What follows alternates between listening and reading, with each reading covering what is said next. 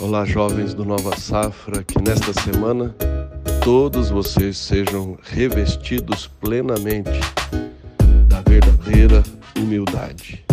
Que todos vocês estejam se humilhando diante da potente, da poderosa mão de Deus, para que Ele esteja exaltando cada um de vocês nos seus lugares de operação.